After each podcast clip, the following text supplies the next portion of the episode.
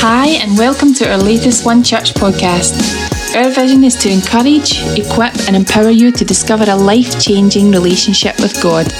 We hope this message will inspire you to discover your full potential. Thanks for listening.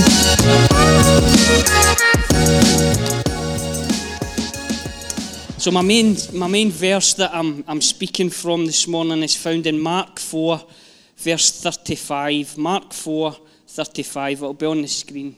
Brilliant. Thanks, Daniel. It says, That day when evening came, he said to his disciples, Let's go over to the other side. Leaving the crowd behind, they took him along just as he was in the boat. There were, also, there were also other boats with him. A furious wind came up, and the waves broke over the boat so that it was nearly swamped. Jesus was in the stern, sleeping on a cushion. The disciples woke him and said to him, Teacher, don't you care if we drown? He got up, rebuked the wind, and said to the waves, Quiet, be still. Then the wind died down, and it was completely calm. He said to his disciples, Why are you afraid? Do you still have no faith? They were terrified and asked each other, Who is this? Even the wind and waves obey him. Amen. Here we see the disciples caught up in a storm, a storm that they didn't see coming, a storm that shakes them and knocks them off course, a storm that fills them with fear and uncertainty. Every day we face things that catch us off guard and take the feet, the feet from under us, storms that cause doubt, fear, and uncertainty, storms that of disappointment and regret. Whether it's a divorce, a diagnosis, or a P45, we've all received that unexpected phone call that throws us into a spin. But for every storm, there has to be a response. If storms are something that we can't control or avoid, it's important that we know how to respond when the waves come crashing in. My message title for this morning is First Responders. First responders are usually the unsung heroes that are first on the scene to offer assistance in times of crisis. Whether it's police, medical, fire, or rescue, their ability to make decisions and respond with a calm, confident, and reassuring head has the potential to save lives, minimize damage, and relieve pain. Here at One, we have a church full of first responders, people who go above and beyond for the sake of others, people who turn up early and go home late, people who put others before themselves to carry the load. Only last week was our Father's Day Sunday, and because so many people were away on holiday, we didn't have anyone to serve in the hub. But as soon as Ryan and Fiona found out, they were first on the scene. Every week, Tom Nelson is first on the scene with an encouraging text message. Just when you're feeling anxious, overwhelmed, or overlooked, Tom's name will appear on your phone. There's other people who like to slip under the radar and go unnamed. But as soon as they, they hear that someone's struggling, they're first on the scene with a card or a bunch of flowers. When Gillian and I were struggling at the end of last year, our team didn't hesitate. They instantly got round about us, prayed over us, and sent us on a rest. I'm sure we've all felt the benefit of someone who's turned up in your hour of need and saved the day or softened the blow. But the question I've been asking myself recently is how do I re- react in times of crisis? What's my first response when the unexpected comes and suddenly I feel myself begin to sink? Because I know for sure that in the heat of the moment, my thoughts, feelings, and emotions can be like petrol to a flame. There's times where my response has actually made a situation worse, causing more damage, more devastation, and more casualties. But here's the thing about first responders whether it's a firefighter or a paramedic, whether it's mountain rescue or deep sea divers, every scenario they go into is different. Every crisis they face is individual. It doesn't matter how many fires they've fought or how many casualties they've, they've treated. Every time that phone goes, it's a first because every storm is unique. But that doesn't stop them. Why? Because they've done the training. They're equipped and prepared, regardless of what it looks like. They know how to respond in any given situation. They don't wait for a fire before they learn how to fight one. They don't wait for a casualty before they learn how to treat one. And neither should we. As Christians, we don't need to wait till the waves are crashing over us before we run to Jesus. We don't need to wait until the boat's about to sink before we open the Word of God. We can't control the storm. We don't know when it will come or what it will look like, but what we can control is how we respond. If we equip ourselves and prepare ourselves before the storm, if we put on the full armour of God and clothe ourselves with righteousness, it means when the devil comes knocking, we can respond with confidence. We can answer with assurance. It means when the feet are taken from under us, we can stand back up with boldness and rebuke the storm. I don't know what storm you're facing today, but how you respond to it has the power to stir the storm or still the storm. Last summer, we found ourselves in the middle of what seemed like a hurricane. It was the last night of a, a two week amazing family holiday in Dumfries. Four of us cooked up in a two berth caravan, a 25 year old Gumtree bargain that had seen more tours than the Beatles. Um, it was that small, if, if he sneezed, it caused a storm. But um, the girls were out playing at the park trying to make the most of their last night on holiday while mum and dad enjoyed a Netflix and a glass of wine. When all of a sudden, from nowhere, the door gets rattled. You know how you can tell if it's good or bad just by the knock? Well, this knock was definitely bad. It was loaded with fear and panic. So I jumped up and opened the door, only to find a woman standing there, soaked in water and shaking. But the only thing she managed to say was, It's your daughter. Has anyone seen Mission Impossible? Well, imagine Tom Cruise in a pair of crocs and a baggy hoodie. I'm not kidding, I have not moved or ran so fast in all my life. Eventually, when I got there, I forced my way through the crowd, and there she was, our seven year old, curled up, wrapped in a towel, soaking wet and shivering. I grabbed her, hugged her, and instantly began to pray. I didn't know what I was praying for, but it was all I had. Still shaking, she looked over the bridge and pointed. There it was, her bike still lying at the bo- bottom of a river. I felt sick. Suddenly, I realised what had happened. She had come flying down this hill, but couldn't stop because her brakes failed. Then, crashing into a wall, she went over the handlebars into a river. I was absolutely shaking at the thought. I couldn't stop thinking what, what could have happened if it wasn't for the first responders.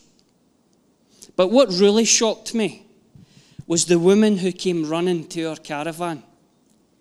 In the middle of all the chaos and panic, her first response was, She needs her father.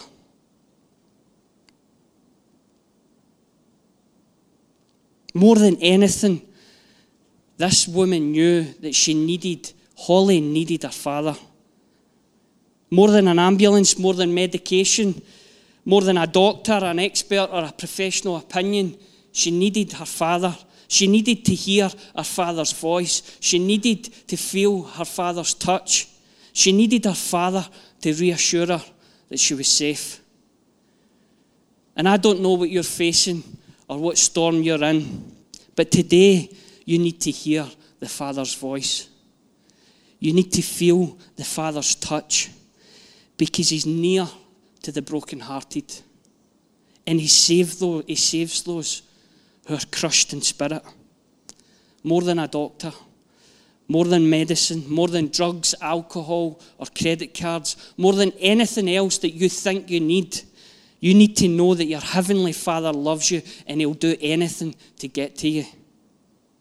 What would it look like today if you knew Jesus was in your storm? Jesus was in your fire. Jesus in your diagnosis. Jesus in your redundancy. Jesus in your grief. These disciples had no revelation of who was in their boat, but that wasn't going to stop Jesus giving them what they needed. Matthew 7, verse 9 says, Which of you, if your son asks for bread, gives him a stone? Or if he asks for fish, gives him a snake? If you then, though you are evil, know how to give good gifts to your children, how much more will your Father in heaven give good gifts to those who ask him? Don't let doubt, fear, or shame stop you from going to the Father today. Some of you are trying to wait for the storm to pass because you think the storm's your fault. And the devil keeps telling you, you can't go to Jesus because you caused this mess. You can't go and ask Jesus to remove something that you caused or you created. And if that's you this morning, God wants to rebuke that voice because it's a lie of the devil. Whenever I found out my daughter was in danger, wild horses couldn't stop me. She was always going to be my first response. I didn't need to know the details. I didn't need to know what caused it. I didn't, didn't need to know whose fault it was. Nothing was going to stand in my way. Whenever we cry out to our Heavenly Father, you can be assured He will come running. Because you are always His first response. I want to commend these disciples today for their response because anytime I've ever heard this passage talked about, all I ever hear is the lack of faith, the lack of courage, the lack of trust. But how amazing is it that even in their darkest hour, even in their doubt, fear, and disbelief, they ran to Jesus. Even in their fear and trembling, even in their cynicism and questioning, they still ran to Jesus. God wants your first response to be Jesus, regardless of your doubt and your uncertainty, when you fear the future, when you question your faith, faith, when you think He's abandoned you, run to Him anyway. God's not fazed by your doubt. He's not disappointed at your lack of faith. As long as your first response is Him, He will always come running. You don't need to have bulletproof faith before you approach Jesus. You don't need to have all the answers because He's a good, good Father and He'll never turn you away. Even in your doubt, He will never refuse you. How amazing is it that regardless of what we're going through, even when we question Jesus, He still chooses to save us.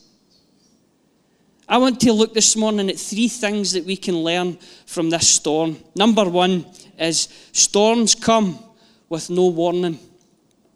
It says, That day when evening came, he said to his disciples, Let's go over to the other side. Leaving the crowd behind, he took them along. A furious wind came up, and the waves broke over the boat so that it was nearly swamped.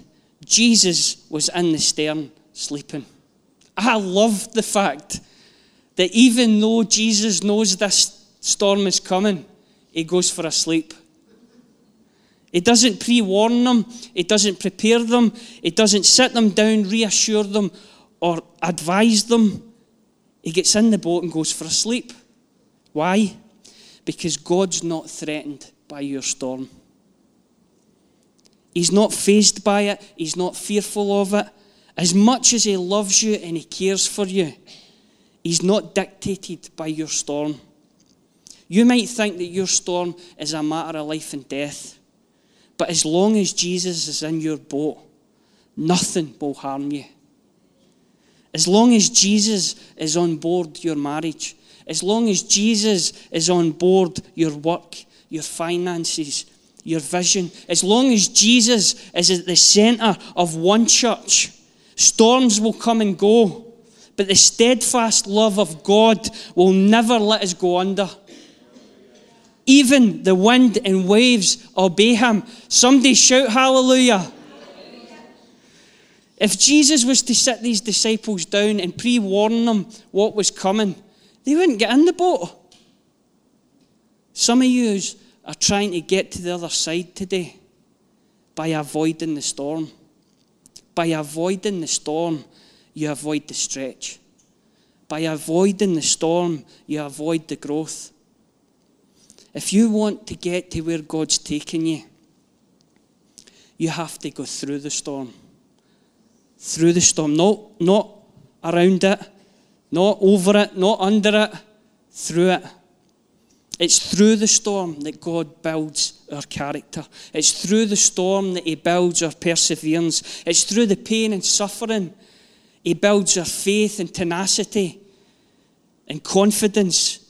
Storms don't come with a warning, but they do come with a blessing. I believe God wants to reframe your storm today. What if instead of resisting it or resenting it, you embraced it?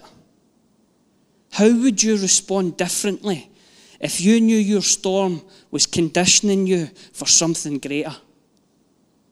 Romans 5, verse 3 says, We glory in our sufferings because we know that suffering produces perseverance. Perseverance, character, and character, hope. And hope does not put us to shame because God's love has been poured out into our hearts through the Holy Spirit. Let's respond to the storm with perseverance and resilience, knowing that when we get to the other side, we are going to be full of character and more like Jesus. Number two, storms reveal what's inside us. How we respond in a storm situation can reveal so much about what's happening inside us. Because whenever we're shaking, it brings things to the surface. I can't believe some of the things that I see on social media when people are loaded with emotion. One minute they're praising God, the next they're ranting and tearing people down. If you if posting on Facebook is your first response in a storm, then be prepared for people to see the real you. Can you imagine if these disciples had Facebook? One minute they're ranting about Jesus, the next they're, they're praising him. Call yourself a saviour. Wake up, Jesus. We're about to drown. Don't you have compassion? Don't you love us anymore? Then 10 minutes later, this guy's amazing. Even the wind and waves obey him. These disciples were totally confused because they didn't have a full revelation of who Jesus was and what he was capable of. I think so often as Christians, the way we respond in a storm is a reflection of our relationship with Jesus. The way we talk to people, the way we react to situations, the way we behave and handle ourselves says so much about how much you know Jesus. If all we ever do is freak out every time trial comes our way, or kick off every time we don't see eye to eye with our neighbour, do we really know who Jesus is? Jesus says, Whatever you do to a brother or sister, you do to me. It's easy to love your neighbour when they keep the music down. But how do you respond when they park over your driveway? How do you respond when they party till one o'clock in the morning? The next time you go to respond, ask yourself is my reaction about to stir the storm or still the storm? Proverbs 15, verse 18 says, A hot tempered man stirs up strife, but the one who is slow to anger calms dispute. And if that pill's too hard to swallow, here's what Jesus says about responding to an enemy. Matthew 5, verse 38 says, An eye for an eye and a tooth for a tooth. Is that going to get us anywhere? Here's what I, I propose don't hit back at all. If someone strikes you, stand there and take it. If someone drags you into court and sues you or sues you for the shirt off your back, gift wrap it. gift wrap your best coat and make a present of it. And if someone takes unfair advantage of you, use the occasion to practice the servant life. No more tit for tat stuff. Live generously. Jesus said, My first response when someone hurts me is stand there and take it. Then gift wrap my jacket and, and give it to them. I know what you're thinking. This sounds impossible, Kenny. And let me tell you, if Jesus is not in your boat, it is impossible. The only way I can stop myself from lashing out when someone hurts me is to run to the Father. The only way I can still the storm inside me and avoid more hurt, more pain, more casualties is run to the Father and ask for help. Even Jesus went to the Father in his darkest hour. As he hung on the cross, whipped, beaten, and spat on, he stared death in the face and cried out to his Father, My God, my God, why have you abandoned me? Notice how the disciples' response to Jesus in the boat is the same response that Jesus had to his Father on the cross. Jesus said, Why have you abandoned me? The disciples said, Why have you left us here to drown? Jesus knows your pain. He knows that sinking feeling. He knows what it's like to feel abandoned. But if we run to the Father, nothing can separate us from the love of God. Not life or death, not angels or demons, not fears or worries, not even the powers of hell can stand against us. Because if God is for us, who can be against us? Lastly, before we finish, number three, your storm reveals God's power. When we see a storm, God sees an opportunity. The storm is God's platform for a miracle. The storm is God's mic to rebuke the devil. Jesus got up, rebuked the wind, and said to the waves, Quiet, be still. Then the wind died down and was completely calm. The only way you can silence a storm is to run to the Father and speak the Word of God. The Word of God has the authority to silence any storm. I want us just to take a minute and close our eyes where we are. I want you to picture your storm. Whatever it is you're going through, I believe the Holy Spirit is speaking peace into your turmoil right now. Peace into your relationships. Peace into your health. Peace into your finances.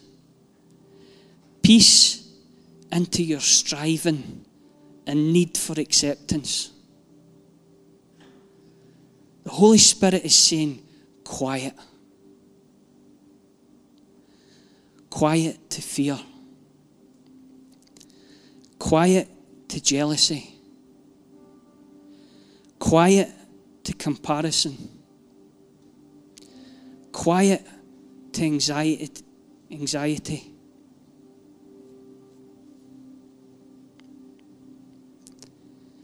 Be still and know that I am God. I am your shield. I am your comfort. I am your shelter.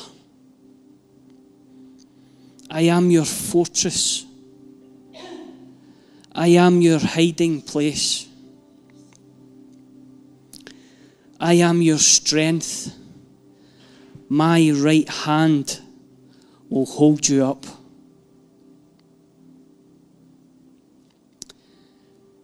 Second Corinthians 4, verse 17.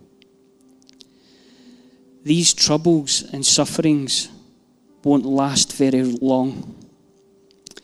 This short time of distress will result in God's richest blessing upon us forever. So we do not look to the troubles around us, but, but we look forward to the joys in heaven, which we have not seen yet. The troubles will soon be over, but the joy to come will last forever. Hey, thanks for taking the time to listen in. We pray this message has been an encouragement wherever it finds you. If you have found it helpful, why not share it with someone or leave a comment? To find out more and stay connected, you can follow us at One Church Scotland through our Facebook, Instagram, and YouTube. Take care and have a great week.